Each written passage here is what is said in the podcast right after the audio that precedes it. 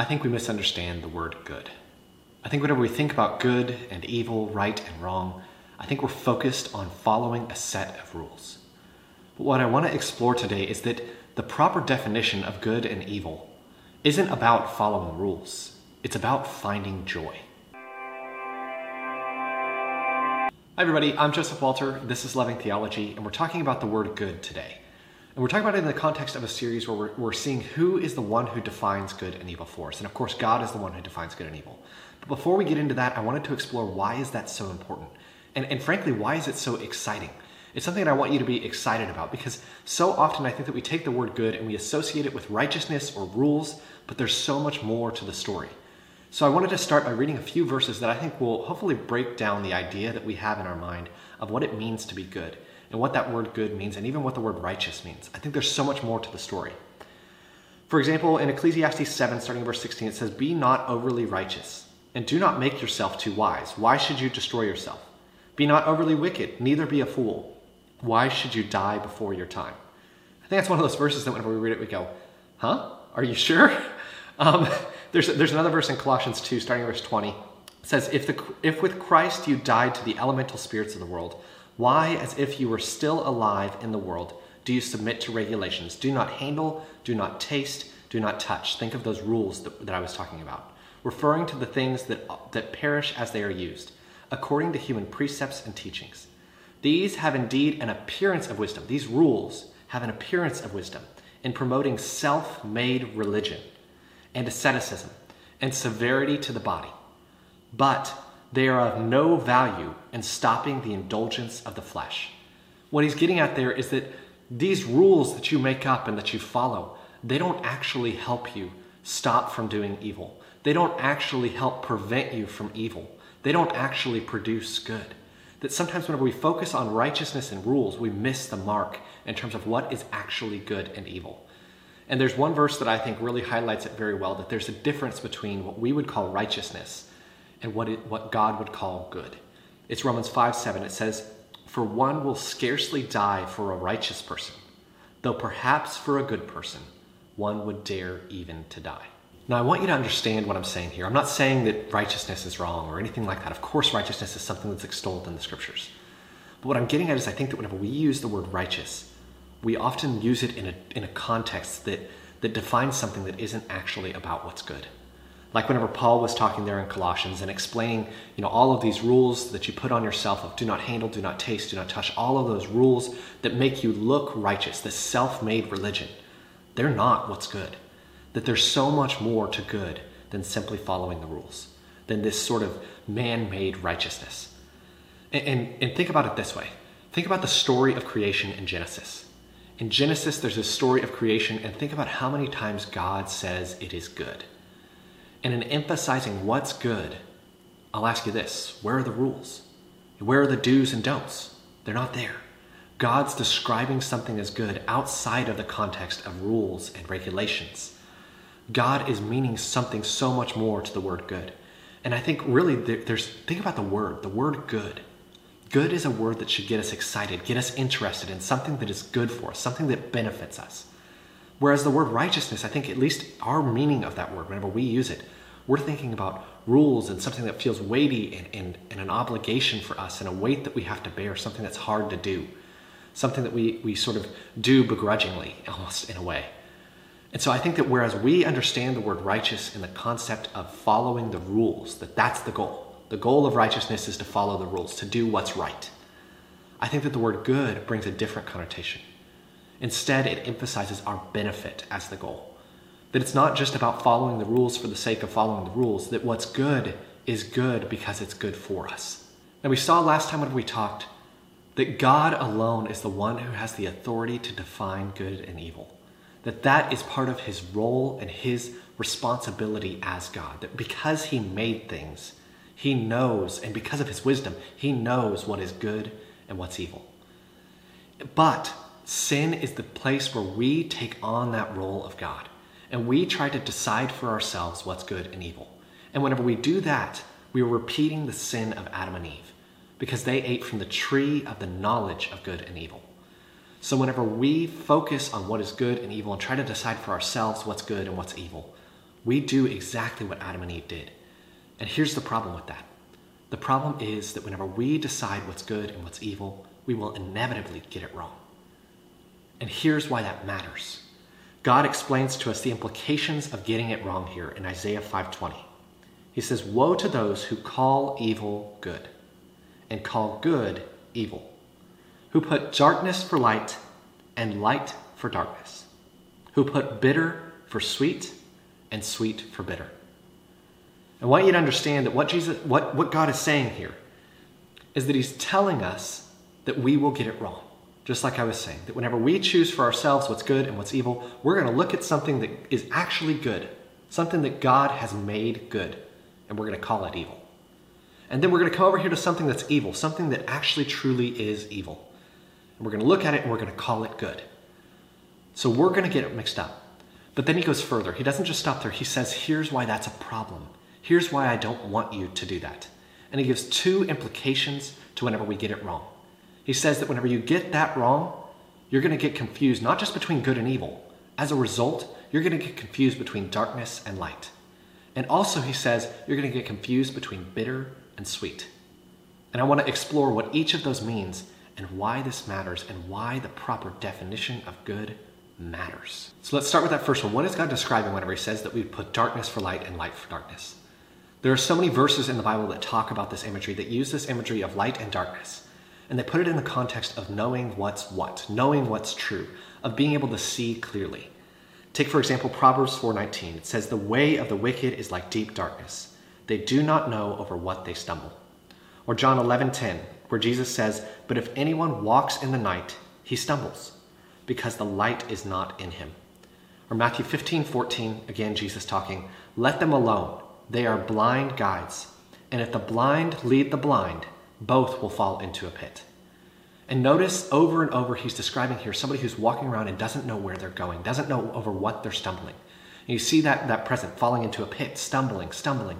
And the reason that that's there is because it's describing for us the fact that we don't even, if we're walking around and we're calling good evil, evil good, we don't know which one is which, then we're going to end up stumbling over something that hurts us. We're going to end up falling into a pit. We're going to end up injuring ourselves because we don't know where we're going. I mean, if you have kids, then you know this that if you walk around at night with lights off, you're going to end up stepping on a Lego or something.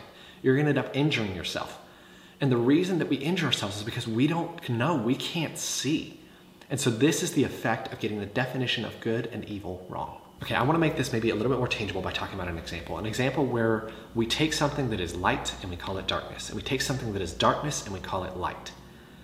And specifically, what I want to talk about is the idea of having faith in God, the idea of believing that God exists. You see, our culture honestly describes that as foolishness. It basically has this, this storyline that if you believe that God made the world, if you believe in a God, then you're living in the dark ages. That, that you're lost as to how all of the things work and you're unable to explain the way that the universe works. But we've explored this further in the past um, in a post that I called Is Faith Reasonable?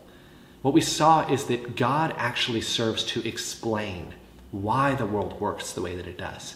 That if we don't allow for a creator, that we have a hard time actually explaining how things came to be, how the world knows and follows these rules, and there's these cosmological constants that if they were changed ever so slightly, then the world, the universe itself as a whole would not exist.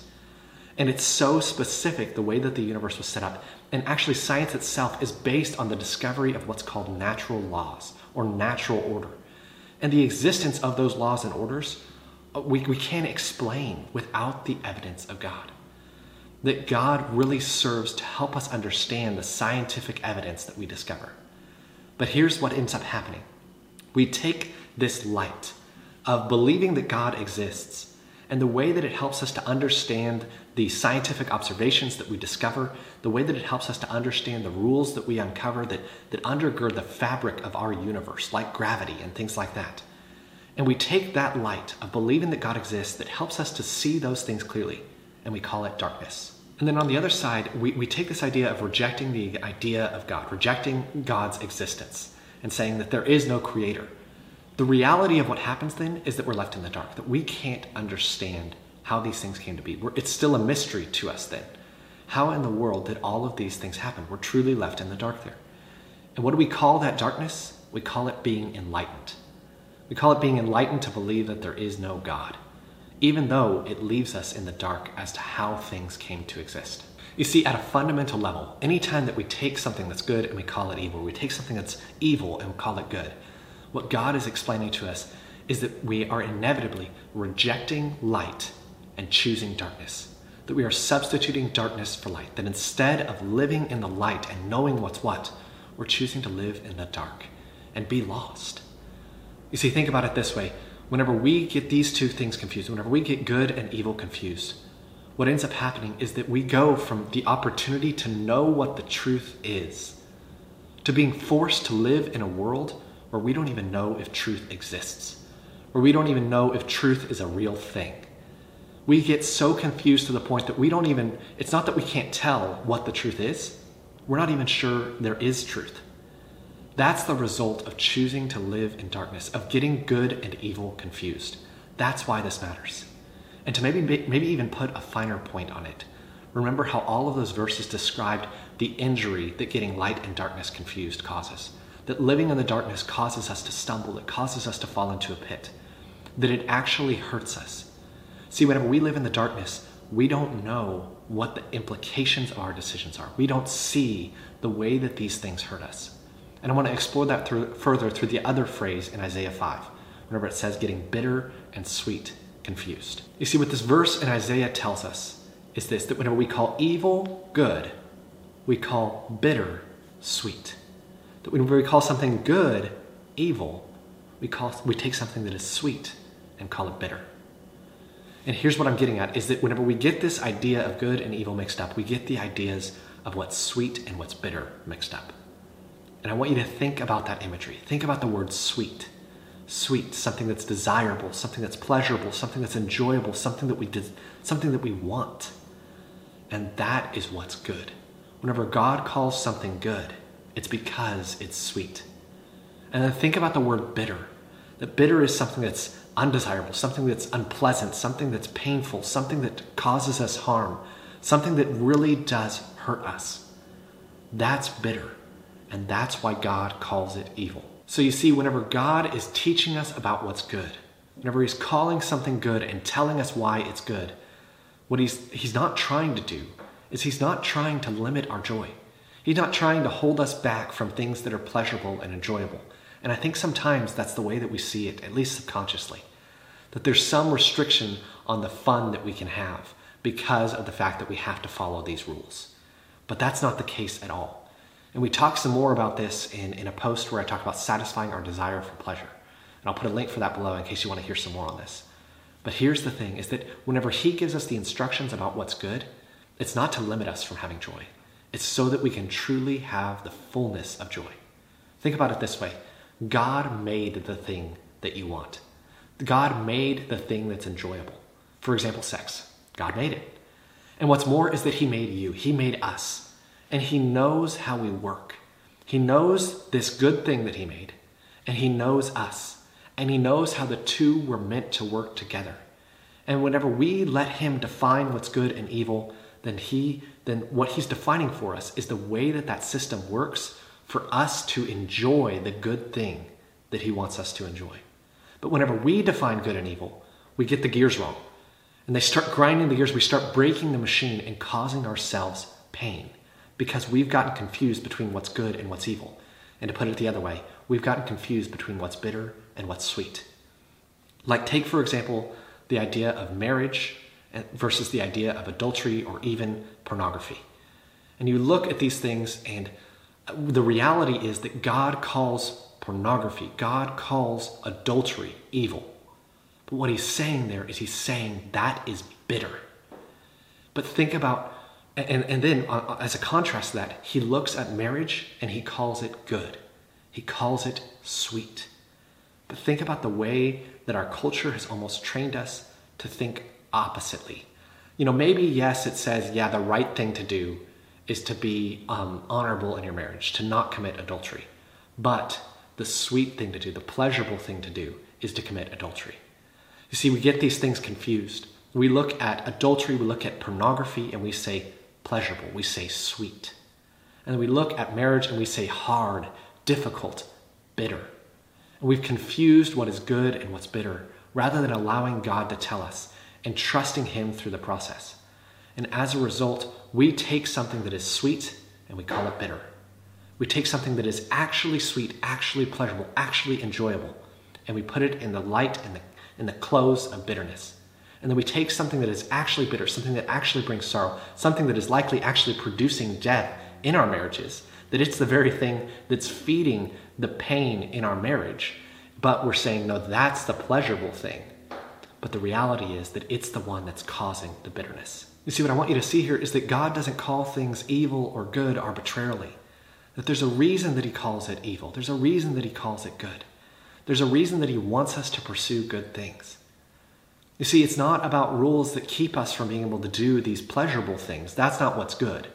What's good is that it allows us to experience the pleasure in those things. That's what makes something good. And what makes something evil is that it actually takes what God intended for good and it causes harm. That's what makes something evil. You see, because we are his kids. He doesn't want us to experience harm. He doesn't want us to experience the pain that sin causes. So whenever God calls something evil, it's because he hates it. He doesn't want us to do it. And why does he hate it? Why is it evil? Because of the way that it hurts us. You see, it's because he loves us that he defines for us what's evil. Whenever he calls something evil, it's in the context of his love for us. Because he loves us, he calls it evil. Why? Because it hurts us. That's why it's evil. And the same is true for what he calls good. That whenever he calls something good, it's because it's good for us, because it's beneficial to us, because it's sweet, because it's pleasurable, because it ultimately leads to our joy. Yes, some of the things that are good for us can be painful in the moment, but ultimately they work out in us these issues of sin.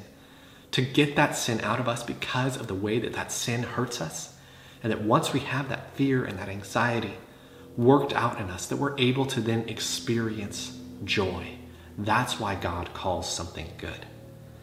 So, whenever we look to God to define good and evil for us, He works to teach us what's good for us, what's harmful to us, what's going to actually bring us joy, and what's going to actually bring us pain. So, rather than trusting our own definition of good and evil, that ultimately leads us down a road where we take something that hurts us and we say, That sounds good. That looks good to me and we go down that road and we look at something that's actually good for us and we say, ugh, that looks hard, that looks undesirable, I don't want to do that. That's what happens whenever we define it for ourselves. But if we, instead of trusting our own definition, we look to God and we say, teach me, help me learn, then we can look at something that He calls good and trust that it actually will bring us joy, that it actually will be beneficial to us. That maybe it doesn't look pleasurable to us. But that's our eyes, that's our judgment.